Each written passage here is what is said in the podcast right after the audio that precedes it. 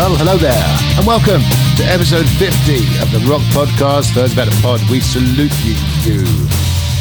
In this episode, we, we've reached the letter G in the A to Z of rock. There's the latest news, new rock on the block, and the usual features. So here he is, my partner in podcasting for the last forty-nine episodes, and hopefully many more. Here he is. It's Brian. Well, hello, Matthew. How are you doing? Uh, I'm okay. I'm okay. I'm a bit jaded, actually, if I'm honest. So last week, or this this previous weekend, this last weekend gone, I was at the um, inaugural Made of Stone Festival. And um, consequently, I'm feeling a little bit battered today. Um, and how was it? It was great. It was it was great. It was it was good. It was good. It was a really, really well organised festival uh, um, in the same park as good old Rambling Man, uh, but it was it was very different actually. Um, two stages, three stages, in fact. Um, uh, one at each end of the arena, and then a, a, a rising stage called the Maiden Stage for um, new rock acts. And it was good. It was really well organised. Uh, uh, timings were nicely staggered, so you didn't sort of run into. Um, You know, we don't kind of overlap too much uh, in terms of watching acts. But it was good. Yeah, it was really good. The weather was a bit iffy on um, Saturday, but, you know, on the Sunday it was pretty good, you know. Yeah, it's great. It's great. I, I loved it. I mean, you know, hopefully it will go on uh, from strength to strength. Um, but, uh, yeah, it's good. Yeah. Who you could ask you? me about the highlights. I was. Yeah, my highlights. who was yeah. Who were, who well, were there, your highlights? There were, there were, there were lots, actually. Um I have to say, I mean, the the whole weekend was very kind of well run. Uh, sound quality was fantastic. Um, I, I have to say that some of the some of the kind of um, acts that really surprised me, Skindred uh, were on the bill yesterday. Um, they were pretty good with their kind of uh, punk reggae metal, fronted by the the uh, the, the very charismatic uh, Benji Webb. Um, Robert John and the Wreck, uh, we've talked about on this uh, podcast, excellent band. Yeah. Um, did a great set. Fantastic musicians. Um, um, Airborne, excellent. I mean, loads of energy. Um, and, you know, the usual kind of Lemmy's bar stuff and throwing beers in the audience. And uh, he's going through the audience in his kind of, you know, on the on the back of a roadie kind of thing, the classic stuff. But there was also lots of... Um, You know, other highlights. Um, saw um, Els Bailey. She was good. Hadn't seen her before. She's very good.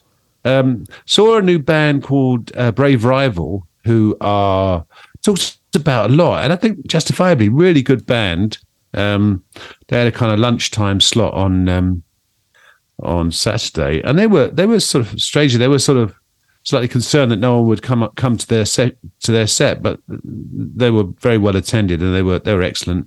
Chantel McGregor, she was good. Never seen her before. Really, she's good. good. I've uh, seen Chantel. Yeah, yeah, she's really what good. A, what a guitarist! Yeah, she's amazing, great.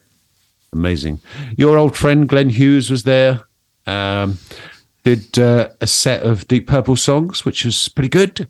Um, six songs in an hour. That's very deep. That's very Deep Purple, isn't it? You know, improvised. improvised sections and bass solos and all the rest of it. It's pretty good. T- Tigers of Pantang were there. Troy Redfern, um, uh, Kira Mack, Chris Barrows, Collateral. It was great. It was kind of who to, who's who's who of British rock to an extent, with um, a few um, few of our uh, American and Australian uh, friends thrown in. But yeah, all in all, really good. Phil Campbell on his Sons did a Motorhead set. You know, you couldn't ask for much more, really. It's fantastic. So, yeah, long long may Made of Stone continue. That's all I can say. Okay. It's a great event. Anyway, it was. It was good. It's good fun. You'll enjoy it when you come next year, Brian. I will do. It's, it is interesting, mind, the, the one year where I didn't do all of Rambling Man, it might have been the first or the second one. It was probably the first mm. one. I mm. only came for the Sunday. Oh, no, I came for the Saturday and was away yeah. on the Sunday, and it absolutely hossed it down yeah. for you on the Sunday. Yeah, it is tough when you're mm. at a festival in the rain. I mean, it's it's really no fun. And it's all well and good for the, you know, performers up on the stage because they're undercover and they're running around in their, you know, T-shirts and everything, where we're standing there in about fifteen layers trying to keep dry. But apart from that, it was, it was, it was great. It was great. Loved it. Oh. Long live Made of Stone. That's all I can say. And and talking about uh, bookending things, because obviously mm. um, Made of Stone, it's the first one of hopefully many. Um, yes. I got to see a band that maybe it was their final show in the U K ever. I got to see Kiss, finally. Mm. Finally, Matthew, I got to see mm. Kiss. And with all of the, you know, a, a ba- bands who've, who've reformed, and it's the end of the end of the maybe, the end of the road, farewell tour, possibly maybe. Um, um, I have to say, Kiss left it all out there. I've never seen so many pyrotechnics. They did everything. They did the the whole God of Thunder, the blood, the smoking guitars. Paul Stanley was... Um, he was on a, a wire that took him to a little soundstage. He was ten feet from me, um, wow. and and singing Strutter. Um, I I didn't know what to expect, but I'm so pleased I finally got to see Kiss, because they were just they were brilliant. And if they're using backing tapes or enhanced vocals or whatever it is, you know, I couldn't give a jot, because mm. they just put a brilliant show on. They were fabulous. I loved Kiss. Yeah, yeah. I think that's the thing with them. And and since the seventies, um, it's all about the show. I mean, the songs are good. Yeah. But, I mean, the the show. And they broke new ground. I mean, I, I think um, with respect to, you know, production uh, at, at gigs, um, I think they were they were one of the first to really kind of make it into a show as opposed to a gig. Yeah. Um, and it's funny, are you, in, in the same vein... Obviously, without the makeup, I saw Iron Maiden. I know you saw them a couple of weeks ago. I saw them, and one thing that struck me about them was that it's a show. Yes, it's not. It's not a gig. It used to be like, you know, five of them and you know, the rest of it, but now it's like, you know, there's a lot going on, and everything. But yeah, Kiss. Yeah, well, we never. You never know. You never say never. I guess certainly with someone like Kiss. You know, I mean, I was reading, I was, re- I was reading, I was reading an interview with, I think it was um, Klaus Mayen of the of the Scorpions, maybe Rudolf Schenker, and they were saying, "Yeah, I'm not sure why we even bothered with the whole retirement thing, because we're still going strong, nearly twenty years later." So yeah. you never, as you say, you never know. You never do know, you really. You know. Um, well, however, talking of retirements, um, I think this is one that's going to stick. The the Eagles have decided to call it a day. Um, they've got a tour in. Um, with uh, Steely Dan coming up. Um, but after five decades, as we said, I think, was it last time? Or maybe the time before? Uh, started Linda Ronstadt's backing band uh, in about nineteen seventy-two, and uh, decided to, to call it a day. Um, we got to finish sometime, I guess. So, um, you know, uh, that, that's the sadly the end of the Eagles. Yeah. And which is uh, it's a shame for Eagles fans, of course. Never see them again? Yeah, I, I, when you've got somebody like the last time that they toured, I, I've I've seen the Eagles a few times on the last two three tours that they've done in the U K. The last one was especially difficult when you don't have Glenn Frey, and Glenn yeah. Frey. If for anybody who's watched the history of the Eagles documentary, which is a must view, it's. It's yeah. warts and all. It's brilliant. It is. I, mm. I love that documentary. You can see that the the creative force of um, of the Eagles is Glenn Frey and Don Henley. Yeah. But I think Glenn Frey says it himself, when you have a team, there's only one quarterback. And mm. I think through time, everybody's um, appreciated what Glenn Frey did for the Eagles, particularly when they came back in the mid nineties. So he always was the leader of the band, and it was, yeah, I think I think to go I think to go out as they are doing now, celebrating, you know, fifty years or whatever, is the right time mm. to do it. Um, so yeah, yeah. Great, there's so many times a, a magnificent legacy of, of course, of of, of classic yeah. songs. Um, However, we go from a band retiring to a band that's making a comeback. Creed. Uh, we talked about Creed once or twice. Oh, I really liked one of those classic kind of late nineties, early two thousands bands. Um, they're they're returning, um, doing their first show since two thousand twelve, and they're doing the Summer of ninety-nine Cruise, uh, April next year. In fact, it straddles. Just saying, Brian. Just just put it out there. It straddles my birthday. I'm just going to say that, just in case you want to kind of, you know, think about that as a as, as a birthday present for you. Exactly. Oh, yeah, there you go. You. Right. Okay. But they're doing the Summer of uh, Summer of ninety-nine Cruise, which um, which would be good if you're going on it. Um, departing from Miami and uh, heading to Nassau in the Bahamas. Sounds lovely. Um, with Buck Cherry and Three Doors Down and uh, The Verve Pipe. I remember them. And so on. Lots of kind of um, late nineties, predominantly American acts. The Verve Pipe were... Mm. Um, featured quite heavily on the soundtrack for Rockstar. Is that right? They were indeed. They they they they were indeed, and I think on the bill as well too for that cruise is a great band which I think we have featured as a hidden gem. Uh, was Tonic. Mm. Yep, Tonic are on the bill. That, that'd be a great bill. Hmm. Yeah. yeah, maybe we should uh, save up and. And uh, try and stow away on the uh, cruise ship, right? Get uh, cash in our Green Shield stamps. Exactly, exactly. you, you, know, you never know. So, uh, but that'd be good. Maybe some new material from Creed. Um, however, I'm not sure they need the money. I mean, I, I was reading today. I mean, they they they were huge. If you, those that remember Creed in the um, the late nineties, they were huge. They sold.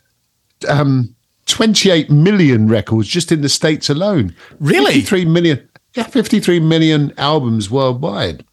So, you know, they're not they're not really necessarily in it for the money. Um, I guess the Alter Bridge fans might be a little bit disgruntled that um, uh, the, the three quarters of Alter Bridge are sort of taking a, a step back in time, as it were. But um, but but I think they're all, they're, they're also busy, aren't they? They can kind of juggle multiple projects these days. Uh, they they you know when they talk about band cycles. So mm. usually what will happen is Creed will get back together, which means they'll do a summer. Uh, they'll, they'll do a summer. They'll do the cruise.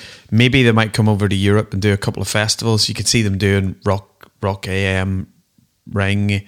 Possibly, yeah. a, possibly a download. I, c- I could only see them doing download. Um, mm. um, but that then frees Miles to go and work with Slash. Yeah. So it, it kind of all, you know. Yeah. We'll it get, all sort of inter- intertwines, isn't it? it Very is, nicely. It is, it is.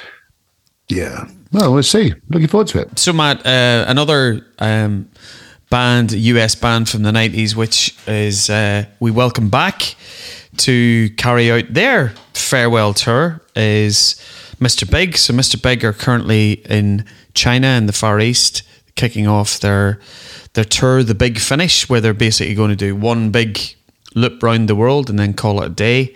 So the band, Paul Gilbert, Billy Sheehan, Eric Martin, with new drummer, Nick. Mm-hmm. You can pronounce it better than me. What Nick. is it? Nick DiVigilio. Thanks, Matt. So I yeah. I know Nick from his work with Spock's Beard, and I've seen him with Big Big Train. So uh, he's uh, he's you know a, a great session drummer, but obviously a great singer as well too. One of the things for people that uh, if you if you remember Mister Big, they're they're very much virtuoso musicians, but. Mm. Um, every single member in Mister Big could sing, and Pat Tarpey was probably the best singer apart from Eric Martin in the band. So anybody that was going no. to come into the band. So uh, I'm super excited for Mister Big to be um, coming back to the U K early twenty twenty-four. Hopefully it won't just be a let's go to Shepherd's Bush and play one show in London or a gig in Download. Hopefully mm. it'll be a decent tour to, to uh, bookend a fabulous career for Mister Big. Yeah, well, fingers crossed. But as you say, it's it's there's there's always the potential that they might, um, uh, as you were saying with Creed, they might hit some of the um, the European festivals, um, and and Shepherd's Bush, which would be fine by me because I can Get the tube there. Um, um, where were we? So, in other news, I thought of you actually when I saw this piece of news uh, recently. So, um, you you like Brian Adams, don't you, Brian? I do. Your your name, your kind of namesake. Um, well, he was doing a gig in the U S. You probably saw this story, and um, he got uh, rudely interrupted while he was playing. And if the gig had been in um, in Edinburgh or Glasgow, I'd put money on it being you. Um, but this guy, this guy ran on, slightly worrying from a security perspective, I might add. Yeah. Um, so it was playing in uh, Salt Lake City, which is a long way from Edinburgh, so it's unlikely that you were there. And he was playing the um, it's a song called Summer of sixty-nine, which I've heard once or twice. Yes. If in the twelve thousand capacity Maverick Centre in, as I say, um, Salt Lake City, and this guy runs on and just sings a line from Summer of sixty-nine. And he sings it pretty well, to be honest with you. He does, yeah, yeah. I thought, Brian, is that you? Um, and then he was he was essentially manhandled in a nice way. They kind of cuddled him off the stage. And um, I thought, well, uh, uh, Brian Adams, God bless him, who's the consummate professional, Uh, just kind of carried on. He went back to the microphone and sang the rest of the song. It did. It was brilliant. If, if it if it had been staged, it could have been better choreographed. Because mm. you say he sang he sang the first line, got escorted off, and Brian That's stepped right. forward and just played. It was brilliant. Exactly. Yeah, exactly. Maybe that'll introduce a new section in his show because, as as we've said many times, Brian Adam Brian Adams quite often uh, brings up. Um, Normally a young lady or a lady to, to um, sing. Is it Baby When You're Gone, that when song? When You're Gone, Mel C's part. When You're Gone, yeah. Mel C. And uh, as we've said many times, you get a variety of different standards and quality. Maybe he's going to let the audience or a member of the audience sing Summer of sixty-nine. Or maybe not. Well, it, it, it's really interesting you, you talk about that uh, little bit of news. I was uh, watching... fellow podcaster Justin Hawkins, mm-hmm. and oh, yeah. Justin was talking the other day about uh, there seems to be an alarming rate of um, fans chucking things up on the stage, mm. um, and Justin was sort of going, "Look, guys, because if I don't want to say famously, probably more infamously, Justin doesn't drink anymore. Gave up alcohol yeah. many, many years ago, and he was doing a gig in Vienna, and somebody decided to chuck a pint of beer on him. No, no, okay. And you kind of go and and and mm. Justin Justin dealt with it as Justin Hawkins would do, very, very nicely, and just sort of said, you know, I'm here to entertain you. Why do you think I'm going to find it fun that? Mm. You're you some you chucking a bottle of uh, your your beer over me as somebody who is a recovering alcoholic. Why would I yeah. think that's fun?" And he went on to discuss the the, the golden rules of going to gigs, and mm. he said, uh, "You know, don't chuck things at the artists because mm. it hurts." And one yeah. of the other ones he said, "Don't come up on the stage unless you're invited, and when mm. you're invited." Don't overstay your welcome. Mm, yes, so. Wise words. Yes, indeed. Yes, everyone should abide by that. Yes, indeed. Including you, Brian, because I know you're always tempted. And uh, even even I was tempted at Made of Stone to do the old Rocky Okie. Hey. I was invited. I was invited. Let's do that. So, Brian, um, episode fifty. Mm. So we've done we've done fourteen. You probably probably know this because your maths is okay. Your guitar playing's average, but your maths is pretty good. Um, forty-nine nice. Episode fifty. We've done forty-nine episodes to date. Um, we enjoyed it. We enjoyed the last. Was it three years? It's yeah. It's coming up three years. Yeah, I've mm. I've lo- I've learned loads, man. Have you? Yeah, me too. Actually, yeah. Yeah. Yeah. I've learned. I, I fear there's something coming. Um, well, I do think that. In three years, you know, we we started off promisingly with, with ten listeners. Yes. And in three years, we've now developed fourteen. Yeah, yes. It's going well, isn't it? Well, that trajectory, by episode, you know, five thousand, we'll be up to about thirty. So, um, yeah, you know, it's great. Uh, yes. No, we got a, we got a few more than fourteen. We, we have. Let's face it. We've got, we've, got no, we've got no budget still. But yeah. We've got a few more than fourteen listeners. Yeah. Thanks to Radio Rock Scotland as well, of course, for putting us on every third Tuesday. I mean, that, that that's very nice of them. We appreciate that. Um, sorry, Brian, you're about to say. um, I, I, what I've also learned is I can't do impersonations as well as you. Well, that's very kind of you to say that. Um, well, to be honest with you, I've only got three. Um, Coverdale, Iommi, and and uh, Brian Tatler. But I was told this weekend my my Iommi and Tatler uh, are very similar. In other words, they're my kind of go-to West Midlands accent. Uh, I'm working on Brian Johnson. That's more to come on that. Yeah.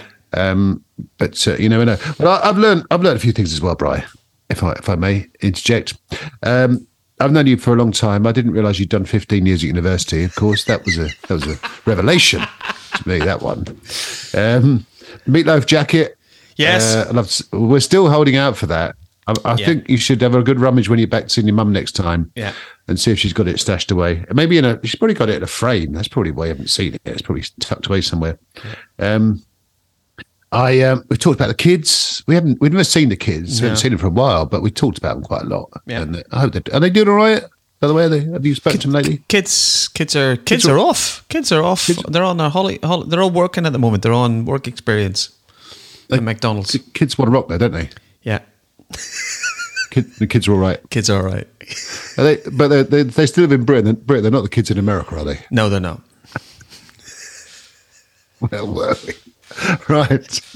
Anything else before we move on? Um, I I I have to say the um, episode, if I had to choose an episode, Matt, which is my mm. favourite episode yes. that we've done, was our episode eight, where we discussed mm-hmm. um, our perfect festival um, yes. lineup. Bryfest. Bryfest and Matt Stock, wasn't yes, it? Yes, Bryfest and Matt yeah. Stock, mm. and and how we did, how we came to the the thought of um, David Coverdale and and Ronnie James Dio having a glass of brandy and and whiskey after the uh, after the festival, having a drink, and you and I thinking it was a good good spot that Judas Priest would be special guests, mm-hmm. so that they could get back in time for.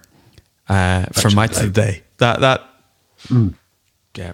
Well, I mean, you know, it's, it's all about timing, yes, ultimately, and uh, yeah, and also Ronnie Dio still hanging on to his swords about two after, two hours after the gig is finished. Um, yeah, everyone's going to rush that episode now, but I would I would urge everyone to go back to episode, maybe not episode one, where we were kind of rabbits in the headlights a little bit, but uh, maybe yeah, say start at episode seven or eight, and then yeah, work work forward from there. When you've got a spare forty-nine hours or something to kill.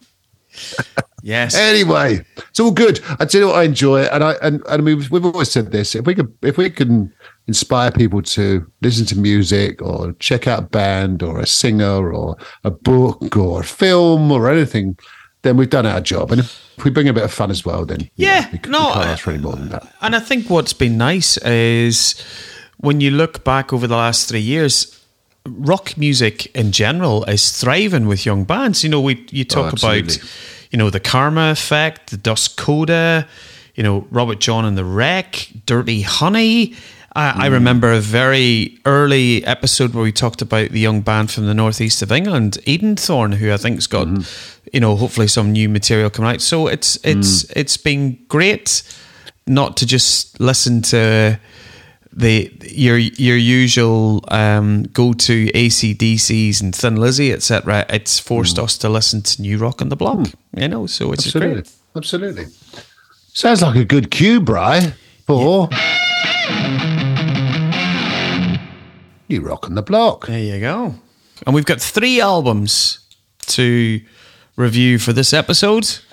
Um, mm. We have the new Greta Van Fleet album. We have the Dust Coda's new album, but we're going to kick off this part of the show with the new album from Luke Morley called Songs from the Blue Room. What did you yes, think about? Indeed. Well, I'll be honest with you, I was expecting blues songs, which uh, when I saw the title, um, but uh, there's not, not much of blues, there's not much of a blues vibe going on, to be honest with you. It was written... Um, written during uh, lockdown in two thousand twenty, and you can hear you can hear Luke and his acoustic guitar a lot of the way through the album.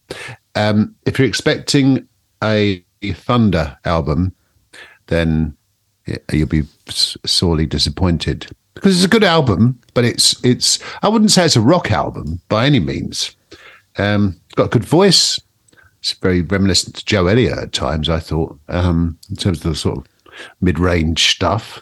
Um, but an interesting mix of, of of songs and styles. And as I was listening to it, I was scribbling down all sorts of um, different uh, kind of, I suppose, influences you can hear coming through. My favourite song on the album is a song called Killed by Cobain, which uh, documents famously um, Thunder's aborted first trip to the U S back oh. in the early nineties, when all of a sudden Kurt Cobain, uh, the subject of the song, um, uh, basically took the world by storm with uh, um, Smells Like Teen Spirit, and then the whole grunge thing kind of erupted, and that was kind of the end of Thunder's American adventure. So that's a, a clever a clever song. Um, good production. It's very kind of stripped back, isn't it? Um, almost folky in places. Very much. It's got a, quite, quite Americana-type feel yeah. to it, yeah. Yeah, indeed. What did you think, Brian? Um, it's it's very introspective as an album. You know, it's, it's. I think you paint the picture well of, you can see Luke sitting around the campfire with his acoustic guitar, hmm. singing about what's going on in the world, and what, you know, as you say, what what what could have happened if grunge didn't hit, or yeah, it, it's a very uh, eclectic album. Um, mm. It's a true solo album, because he plays every single instrument on the album apart from the drums. So That's right. he play, so he plays everything. So, you know, there's there's a couple of tracks on it where it's got nice piano, um, harmonica. So mm. you can tell it's been a it's probably been a bit of a labour of love for him. He's had he's had plenty of time to to pull it together. Um, I I could it, the American influences I was I was hearing, you know, it's that sort of early mid seventies Badfinger America oh, yeah. bread, um, but um, and thinking about sort of in the so- the songwriting, as you say, songwriting's from from Luke is top notch. You know, when you look at his output over the last two three years. To, you know, from a Thunder's perspective, to put out, you know, um, All the Right Noises, mm. Dopamine, I think one or if not both of those albums are double albums, you know, or at least the content of them. We're looking yeah. at fourteen, fifteen songs plus per album. And then he's able to put together this album. He's he's a very prolific songwriter. Mm. I just feel, I, dis- I would describe Luke as a latter-day Pete Townshend. Great mm. songwriter, great producer, brilliant guitarist, obviously multi-instrumentalist.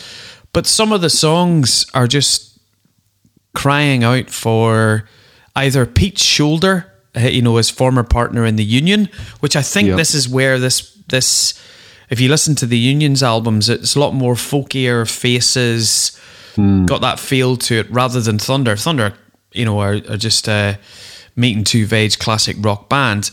And I yep. was just, there was some of the songs I love, um, I love the last track on the album. It's, oh my goodness, you know, um, uh, in terms of Don't Be Long, it's got lovely slide guitar, mm. but it would just be so much better served with a vocal from Danny or, um, you know, Pete well, Shoulder. Pete. Yeah. yeah. I'm not knocking what looks, looks got a lovely voice, mm. but his songs just, It, the, those good songs deserve a a great singer singing them. Yeah, yeah. No, I would agree. I I, I, I liked your analogy with uh, Pete Townshend. It's a it's a it's a good one. Um, but yeah, by all means, have a have a listen. It's it's. Uh, I, I I may have coined the expression Sunday morning rock on the last podcast. Oh, I may have not. I mean, I'm going to copyright it anyway, uh, just in case. Um, but this, I would I would suggest falls into falls into that category. As you said, there's a bit of kind of seventies, and he, and he, and he was a child of the seventies, mm-hmm. um, Luke Morley. So, he, you know, he's probably going to be influenced by, but I wrote down Believe it or not, I wrote down ten C C. Mm. This is all around the song Damage. ten C C, Billy Joel, hints of that. A bit of Leonard Cohen um, in, in there as well. Gilbert O'Sullivan even. Yeah. Which again are all kind of late sixties, seventies, eighties yeah. um, type uh, artists. Um, and as we'll go on to talk about in the context of the other couple of albums, you, you can't help but be influenced by your, you know, your heroes, as it were, the music you listened to when you were when you were young. Um, so, um, but yeah, go and have a listen to Songs from the Blue Room by Luke Morley. It's been out a few weeks, but it's well worth checking out. Absolutely. Good album. Yeah. So that takes us to the new album by The Dust Coda. Now, Dust Coda were film, formed in two thousand thirteen, um, come from London, and um, this is their third album. Oh, in fact, we talked about um, their their last album, Mojo Skyland. I think it was a hidden gem uh, a few episodes back. Um, and uh, as I say, Loco, Loco Paradise is the new album by Dust Coda. What did you? What do you? What's your take on it, Brian? I loved it. Oh, did you? I loved it. I um, I was so impressed with the Dust Coda when they supported Smith Kotzen. Uh, mm. They were a band I, d- I didn't know at all, and um, um, John Drake's vocal is just um, it's just reminiscent in parts to Miles Kennedy. Mm-hmm. Um, there's there's hints of Chris Cornell. Um, the oh yeah, the la- I think one of the latter tracks in the album is just. Um, It just reminds me of Pearl Jam. Uh, it won't be long, so it's got that. It's got that lovely. Cl- um, it's it's not a hard rock album. It's mm. it's quite there's quite a rootsy feel to it. And great. It, uh, it's just great songwriting. I love the arrangements. Um, I think Paul Rodgers. If Paul, Paul, if you're if you're listening to our podcast at mm. all, um, uh. Don't bother listening to the track, the tr- the streets at all, because uh, you might be wanting to have a wee word with the with the boys to say it just seemed very, very similar to Shooting Stars. But in the context, still still a lovely song. If I had one gripe with the album, hmm. Matt, um, I thought the production of the drums and hmm. the bass, it felt that the drums weren't really pushing through. There's a track on the album which is called Call Out the Dogs. Great, great yep. song. And the drums are just so low down in the mix. And then you listen to some of the other tracks and the drums are up. So to me, when you've got a four-piece band playing as as g- good songs and great arrangements, I just would have had to, I just would have had the drums a little bit higher in the mix just to mm. to drive the songs a little bit forward. Mm. But that that's that's just that's probably a personal preference from me, Matt, around mm. where I like to hear drums. Yeah. What do you think yeah. about? Oh, I, I'm I'm with you. I thought it was an excellent album. Um, certainly one of my favourite albums of this year. Mm. And um, I mean, they're, they're, you're right. I mean, they're a very very classy act. Um, And they, they, they sort of stand, and they get labelled with the new wave of classic rock, along with the, you know, Massive Wagons and Those Damn Crows and Collateral and Mason Hill and everything. But these guys are, they've got a certain kind of cl- classiness about them, and and their um, their musicianship, as you say, John Drake's singing um, is is excellent. He can go through the gears, through the octaves, um, and you're right. There, there was there was hints of. Um, Uh, Soundgarden, there's hints of Zeppelin in there, but not in a kind of a particularly obvious way. A little bit of Rush, even, dare I say, yeah. uh, with, with the sort of high pitch, high register stuff. Sometimes you, you know, naturally you're going to hear a bit of Geddy Lee or Robert Plant or even Chris Cornell. Um, my favourite song on the album is um, a song called. There's, there's so many good songs on the album. I like The Streets. I, I hadn't heard. I hadn't heard that kind of Shooting Star. I'm going to listen to it now and. Maybe I'll hear it. Um, I really like the song "Come the Night," which is uh, uh, dedicated to Taylor, the late Taylor Hawkins, which is is is quite nicely done. It's a good song. Um, "Road to Hell" and "Call Out the Dogs." You mentioned "Call Out the Dogs." Uh, they they really rock along. Yeah. If you want to, you know, a, a really good sort of album opener, "Road Road to Hell," um, and then you got you know a couple of nice ballads. You know, "Fair Weather Love" um, and. Um, And then Lovesick is a bit more sort of, you know, upbeat love song. But um, yeah, I all in all, to say, I mean, certainly, you know, one of my albums of the year by by some distance. Yeah. And um, worth the wait. Um, let's say, third, been going ten years, third album. And um, yeah, check it out. It's doing well in the charts as well, which is good. It's good to see. And um, and uh, yeah, let's let's hope they kind of take us. This takes them to a next level in terms of uh, um, you know, headlining decent venues and uh, going from strength to strength. Uh, yeah, Loco Paradise by the Dust Coda. Go and check it out. Excellent album. So the final album of our trio mm. for New Rock on the Block, Matthew, is the new album from Greta Van Fleet, Starcatcher. Yes, indeed. I'll be interested to hear what you think of this one. um, well, I really wanted to like it. Um, and uh, I do like it. And it, uh, I think the thing with Greta Van Fleet, I mean, the average age of twenty-five, just phenomenal. Uh, the, the, the quality of playing and obviously singing. Josh Kisker's vocals are just off the range. But as I was listening to it, I was thinking, you, A, they can't help but write sort of big epics packed with symbolism, um, but also they just can't help to sort of step into the sort of Zeppelin, Led Zeppelin kind of shadow, as it were. Um, I thought they'd sort of left it behind with their last album, uh, The Battle for Heaven's Gate, which I really enjoyed. I yeah. think I think I said on on on, on this that. Um, You know, it's one of my favourite albums of two thousand twenty-one. Um, this has got some great moments on it, and um, but it's got. I think the problem is once you sort of hear a little bit of sort of Zeppness, as it were, you go looking for it. Um, and I don't. And the thing is, we've said many times before, if you're going to be associated with someone and likened to someone, I mean, Led Zeppelin, one of the greatest bands ever. Yeah. Um. And and. As I mentioned earlier, I saw um, Airborne at the weekend. I mean, Airborne have got a similar, similar to AC, similarity to A C D C, so you know it's not uncommon. But um, there is a lot of there's a lot more Zeppness in this album than there was in the last album. Songs like "Fate of the Faithful," which is the opening track, reminded me very much of No Quarter. Um, "Sacred the Thread" uh, has got that almost that uh, when the levee breaks drum pattern at uh, the beginning.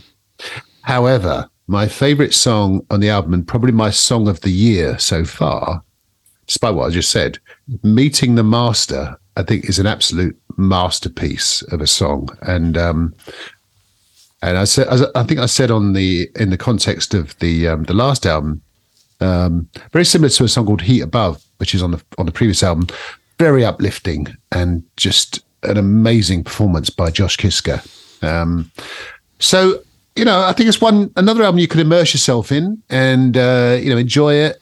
Um, try to put aside the, the, the Zeppisms, as it were, because it's, it's difficult to do that. But once you put that to one side, you know, it's it's the, the quality of this, the, the, the performing and the songs, um, albeit packed with symbolism, is, um, you know, it, it's it's very, very good. I mean, it's you know, amazing to, to think that these guys are just, you know, very, you know, youngsters and they're putting this stuff out. I've said a lot, Brian, but uh, uh, you know, I think that's uh, I think that's enough. Back to you, my friend. I I, I feel as if you've you've just read taken, your notes, read my notes. Um, I, the, the I, I felt, but but but that's good. I my sense of listening to the album, I I'd forgotten the Zeppelinism on the second album, and as mm. you and it's just when you listen to the, it's just. They're bringing they're bringing those influences back in, and you're kind of going, guys, you don't need to do that. But bearing in mind that there was elements of the um, of the vocal and the performances where they were still being a little bit more progressive, and I was mm. hearing, you know, sort of the, the I was hearing more Geddy Lee in the vocal yep. and Rick Rick Emmett from uh, from Triumph, and even mm. sort of quite Traffic.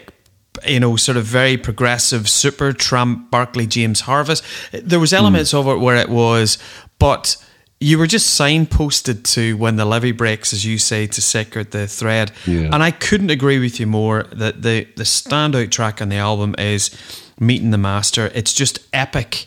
You know, mm. we're we're in that, you know, I wrote down a note of going to California and then I thought, no, no, no. It's, you're more in the range of, babe, I'm going to leave you. Yeah. Um, it's just so spacious. And, and you've mm. got to, I think you've got to give credit to Dave Cobb.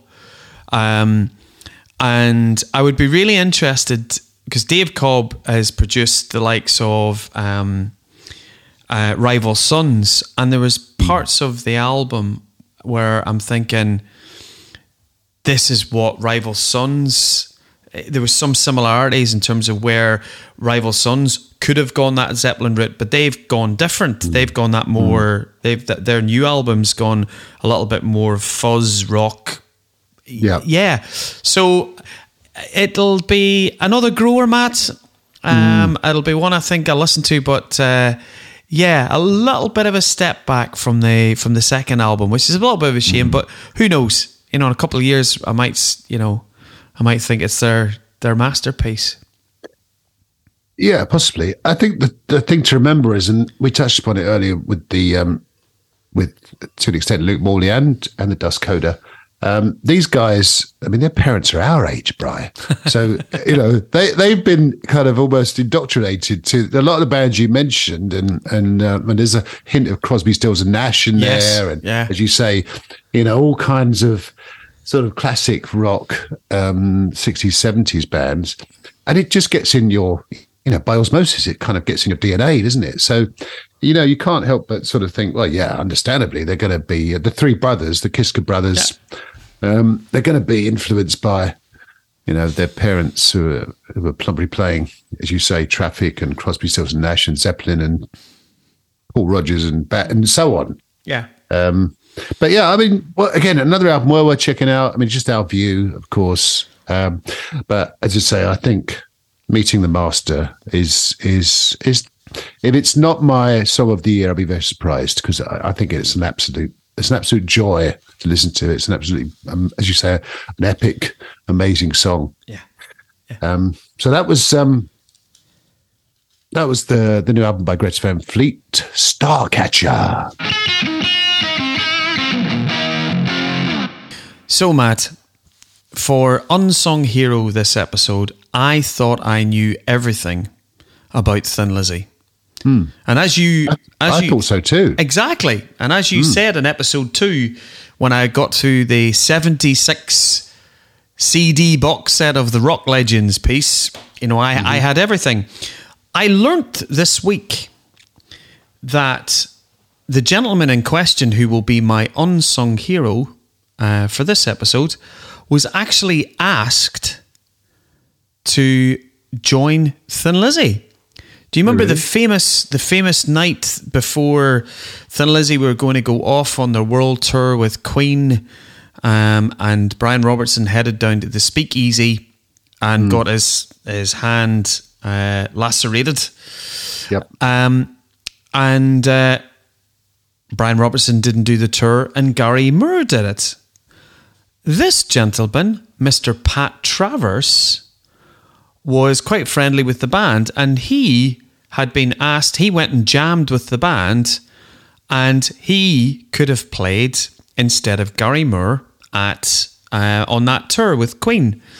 And it got me thinking, there's somebody that we don't talk about very much on the show is Mister Pat Travers. So, uh, I, and I just thought, wow, you know, I've seen Pat Travers, you know, Pat's well known for uh, his uh, his... Uh, bar drinking anthem of snorting whiskey, mm. but I, I just wanted to call out um, a couple of albums. Maybe we stick a couple of tracks on the playlist. Um, but his go to his go to album um, uh, is Crash and Burn, which is nineteen eighty. Yep. Um, and Pat always had around him amazing musicians. So if you think of the, you know, if you think of the band that played on the Crash and Burn album, he had Tommy Aldridge on drums. He mm. had uh, Pat Thrall, who's an amazing guitar player who who played with Glenn Hughes and Meatloaf, uh, and Mars Cowling on bass. Now, that was a cracking four-piece. They recorded Crash and Burn, which has got uh, Snortin' Whiskey. It's got a great version of Born Under a Bad Sign. But um, I would go back to nineteen seventy-nine and his live album, which is recorded with the same band, and you can hear Tommy Aldridge on it as well. Tommy's drumming's mm. amazing.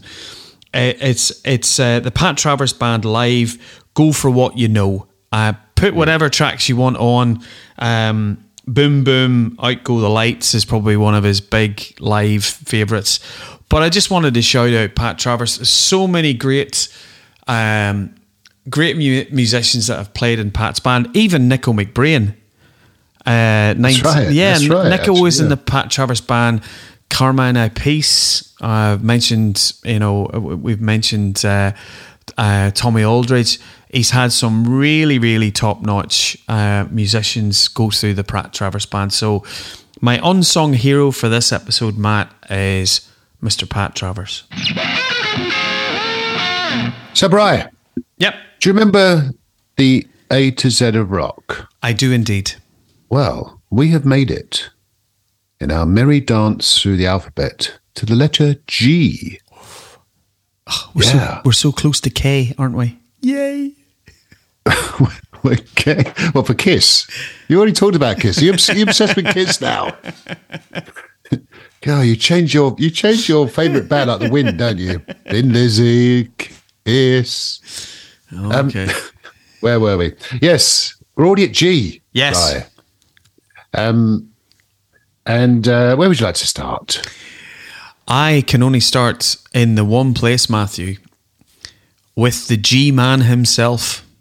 Mm-hmm. And for those of you who know who the G-Man is, you will know I am talking about Mister Rory Gallagher. For many, that I wouldn't it be lovely, Matt, if you if you had this phrase attached to you when Jimi Hendrix walks up, when Jimi Hendrix is asked by a journalist, so Jimmy, yes. who is the greatest guitar player in the world? And it says, don't ask me, ask Rory Gallagher. yeah. That, yes. that is drop the mic, leave the building. I know. That's, that's, I mean, that, that's uh, quite amazing, really, isn't it, when you think yeah. about it? Yeah. That the great Jimi Hendrix would say that about the great Rory Gallagher. Absolutely. Yeah, uh, exactly. So Rory, uh, for many, you, you talk, you, so many guitarists are influenced by, um, uh, by Rory. Brian May's probably, if you think of, uh, and I know you put it up on our Facebook page, you know, with with it being Brian May's um, birthday recently, and and mm. I, and they, you know, uh, Brian May talks very very.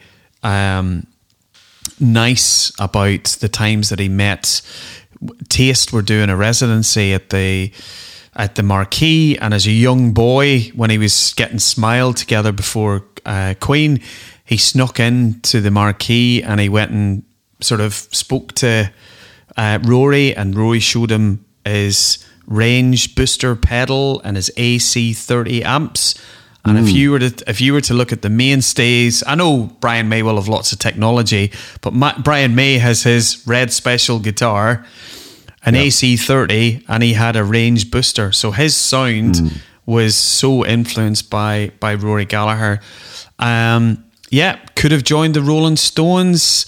Um, yeah, didn't. Um, and I would say probably had a. You know, he released something like fourteen albums throughout his, his, certainly his solo career, but where Rory Gallagher was was best to be seen was live. And I would probably recommend yeah. to our listeners is Irish Tour nineteen seventy-four um, is probably the album to go to. If you want to go a little bit further back, Live in Europe nineteen seventy-two. But I start the G's with the G-Man himself, Mister Rory Gallagher. So, Brian, I'm going to go with the obvious one. In the G's, I'm going to go with Guns N' Roses. Formed in L A in nineteen eighty-five. Um, probably one of the greatest debut albums ever in Appetite for Destruction. Um, followed it up with uh, Usual Illusion one and two, of course, and then had that long hiatus and then came out with Chinese Democracy.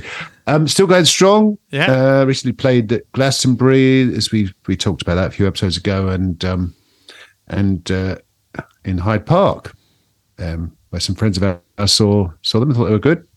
So yeah, Guns N' Roses, amazing, amazing band. What a what songs? I mean, what players? Um, the most dangerous band in the world, I think they were at one stage, allegedly. Um, so, uh, yeah, had a reputation for partying hard, but you know, what great songs! Some some classic anthems.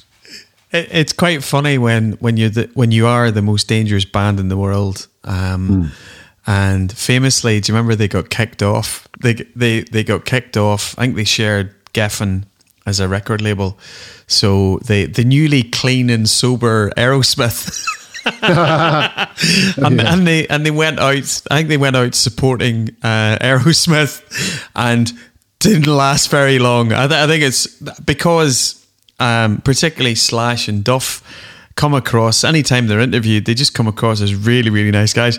So I think Joe Perry and a few of the uh, the members of Aerosmith were sort of getting really friendly with the with the support band, spending some time with them, and it was like management had to step in and go, um, th- this is all going to end in disaster. So um, they had to be politely um, uh, moved off the bill. Um, Yeah, great, great band. And then when they became a headliner themselves, and they kicked Faith No More.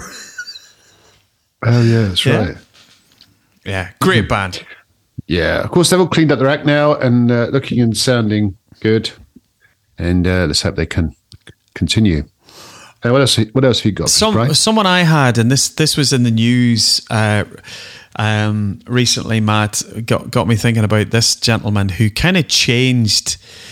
He, he changed the whole um, landscape for bands. Um, you know, Mister If you go back to whenever the Beatles were going, mm. um, and record sales and, you know, grossing tours, et cetera. You know, it was like the band got twenty percent and the venue and every and the promoters all got eighty percent. Um, so mm. in order for you to make any any money, um, Uh, the guy who turned turned it all on its head was Mister Peter Grant. So Peter Grant was the uh, manager best known for uh, managing Led Zeppelin, and he flipped the the the record the record industry on its head. You know, no singles um, from Led Zeppelin. Um, for anybody who's watched the movie, um, the song remains the same. He took no prisoners when people were trying oh, to yeah. to sell um, unauthorized um, merchandise, et cetera. But ultimately, he looked after his artist. He, you know, and he's widely credited for improving the pay and conditions for all yes. musicians um, with concert mm. promoters. So um, I know. Many of the managers in the sixties and seventies, you know, we the stories that we hear about Don Arden and Peter Grant, um, but actually he was probably viewed as one of the most shrewd, ruthless managers in rock, but he actually did it from a place of uh, really wanting to look after his uh, after his artist. Um, and sadly, you know, he passed away in nineteen ninety-five, and his daughter... If you, if anybody out there has a, uh, probably a few million quid, she's mm. actually putting her stake, ten percent stake in Led Zeppelin up for sale. So, mm. um, you know, uh, that'll be worth a sizable amount of publishing rights for Led Zeppelin. So, uh, Peter Grant, music manager for Led Zeppelin, Matt. That's a great, that's a great shout. That's a great shout. As you say, to turn it around so that the band got ninety percent of the, the ticket receipts rather than ten percent. Uh, or so, so yeah, you're right. Yeah, yeah. amazing, amazing individual. Yeah. When I was uh, looking into the G's, of course, you know, I like to go kind of, you know, slightly off-piste. Um, yeah, I thought about gigs, of course. Um, we tend to just kind of talk about gigs. We don't really talk about going to concerts, do we? Festivals, gigs, you know, been any gigs lately? But um, and I wonder, and I, I've always wondered. You know where I'm going with this, don't you? I, I've always wondered where the word gig came from. G I G. Would you like me to tell you? I would. I'm just pleased yeah. you haven't asked me because I don't know. No, well, I, no, I um, that'd be unfair to throw that one on you, wouldn't it? But um, it's it, there's there's quite a few potential derivations, um, possibly from the uh, Italian word gig or gige, uh, which is a lively dance form, commonly known as the last movement of a suite, or potentially Early music, this is what I like actually. Early musicians used to travel by horse and cart, and the cart was called a gig. We've heard that, of course, in the context of, you know, horse-drawn carriages and everything. And when the band reached the next town, they would use the gig, as in the cart, as a stage. And if you visualize the kind of the traveling showman in the U S, or the, the medicine men, women, um, they would quite often open up the, wa- the wagon and away they go. So, so um, therefore, to do a gig was meaning to go out in the street and watch a bunch of traveling musicians on the back of their wagon. I quite like that, actually. I like quite that. Romantic. Yeah, whether that's true or not, I don't know. I mean, there is another potential meaning that from, from old jazz musicians, well, it's, it's short for engagement. Um, not sure I like that one very much, but uh, yeah, uh, seeing musicians on the back of a wagon, traveling, I mean, it still happens. Exactly, exactly. So yeah, gigs. Where would we? Where would we be without them, Brian? And where would we be, Matthew, if we didn't have the guitar? Well, that is. Where would, where would you be? I mean, you know, you'd be struggling, wouldn't you? What would you be playing? The old banjo or where would I be? Mandolin. I'd have a lot more money in my bank account.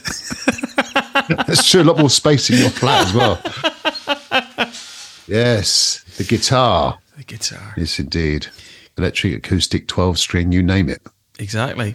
And if you're Geddy Lee or possibly Rick Nielsen from Cheap Trick, you have all of those on one guitar. His his that's famous true. Was it nine nine necked Hamer guitar that he that's kind of all the way down to the floor. Oh, no, which amazing. He, yeah, fabulous. Amazing. So another G for me is a great jam band uh, called Government Mule. Um, so Government Mule, um, it's essentially a side project um, by a, a a guitarist called Warren Haynes. Warren Haynes mm-hmm. was uh, in the Allman Brothers. Um, so Government Mule's kind of like a, a jam, Southern rock jam band. Um, and they play, oh my goodness, they, they formed in nineteen ninety-five, um, but they mainly get together um, famously uh, around New Year, uh, sort of for New Year's Eve gigs. A bit like, mm-hmm. you know, in the U K where we've got the Jules Holland Hoot and Annie. What yep. uh, what Warren does is Warren gets together with his friends and he'll do a night of, he'll he'll play a night of Free, or he'll play a night of, um, you know, uh, Cream. But what he did maybe about four or five years ago, he invited Miles Kennedy. And after midnight, Miles basically played with Government Mule and they did a set of A C D C stuff.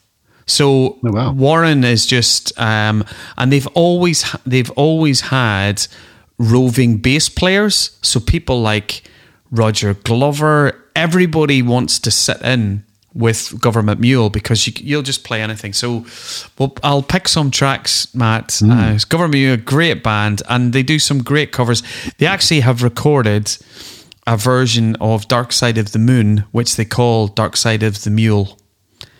And oh, really? It, yeah, Dark Side of Mule, and it's it's quite uh, resp- it's all respectful. It's it's all done in a very, you can imagine, Southern rock, really nice groove. But Warren's an amazing guitar player, great singer as well too. So Government Mule is one of my one of my G's. That's a good shout. Very good shout, actually. Very good.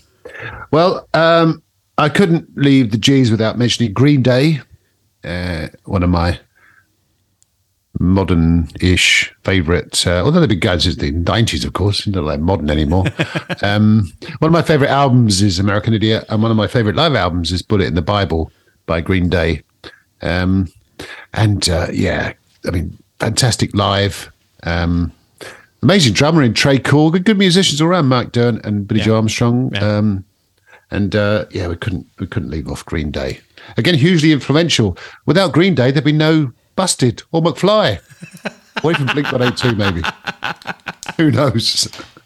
Um, oh, there's a lot to answer for then, Matt. If they're uh, absolutely, absolutely, absolutely. Um, so um, I've got some, I've got some, uh, some notable mentions for me. Yes. Uh, some some bands, um, some bands which which we should mention. Some of some we've talked about in the show f- so far. Um, I'd like to give a shout out to Giant. We've talked about Giant yeah. in the past. Dan Huff, probably one of the one of the greatest lead guitar vocalists all meshed into one. Uh, mm-hmm. Giant, we, you and I are both big, massive fans of, of Giant. The Georgia Satellites, which probably yeah. goes down as one of the most loudest bands that I've ever seen in a small venue. They mm-hmm. they they played like it was the back it was the back of a club, and they basically came in with the P A for the for the London Astoria. I know it's like. Oh, really? You know, the windows are just, oh my goodness. But uh, always put on a great show, the um, uh, the uh, the Georgia Satellites. And Gun, um, Gun, mm. Scottish band, um, uh, Taking on the World was their debut album that came out in nineteen eighty-nine. Um, big, big things uh, were planned for them. They actually supported the Rolling Stones. They went out and mm. they, I think they supported Guns N' Roses as well too. Um, and they've eked out a, a, a good living. You know, they they, yep. they, they still keep playing. Um, Mark Rankins, the original vocalist, no longer in the band, um, mm-hmm. but the two the two brothers um, um, that that that are, are still playing, um, still tour, um, and they do some amazing covers. You know, obviously, mm-hmm. Word Up, the Cameo cover is brilliant, and they yeah. did a fabulous version of Hot Chocolate's "Everyone's a Winner." That's right. Which I love. So get a That's shout right. out to, to Gun from Scotland. Great, great band. Very good, very good. Well, talking of gigs, finally, um, well, it, uh, we can't not mention Ian Gillan, the great Ian Gillan from Deep Purple and Gillan, uh, of course. Genesis, we haven't mentioned them. One of your favourites mm. um, in the prog genre. Um, Girls' School. Now, Girls' School was supposed to be my f- first ever gig. Um, back in nineteen eighty in Norwich, but um, it, it was Iron Maiden in Norwich about six months later. But uh, me and my friend Dave Bennett, we uh, got the train to, uh, already young, we were about fourteen, fifteen at the time, got the train to Norwich, and uh, one of those gigs that didn't start until about ten o'clock at night. So um, Girls' School was just about to come on, and we had to run away and get the train, because otherwise, because we had school the next day. Otherwise, Girls' School, but still going strong. Formed in nineteen seventy-eight, still going strong. Yeah. Saw him recently with Saxon and... Uh, Diamond Head, and um, yeah, still put on a great show.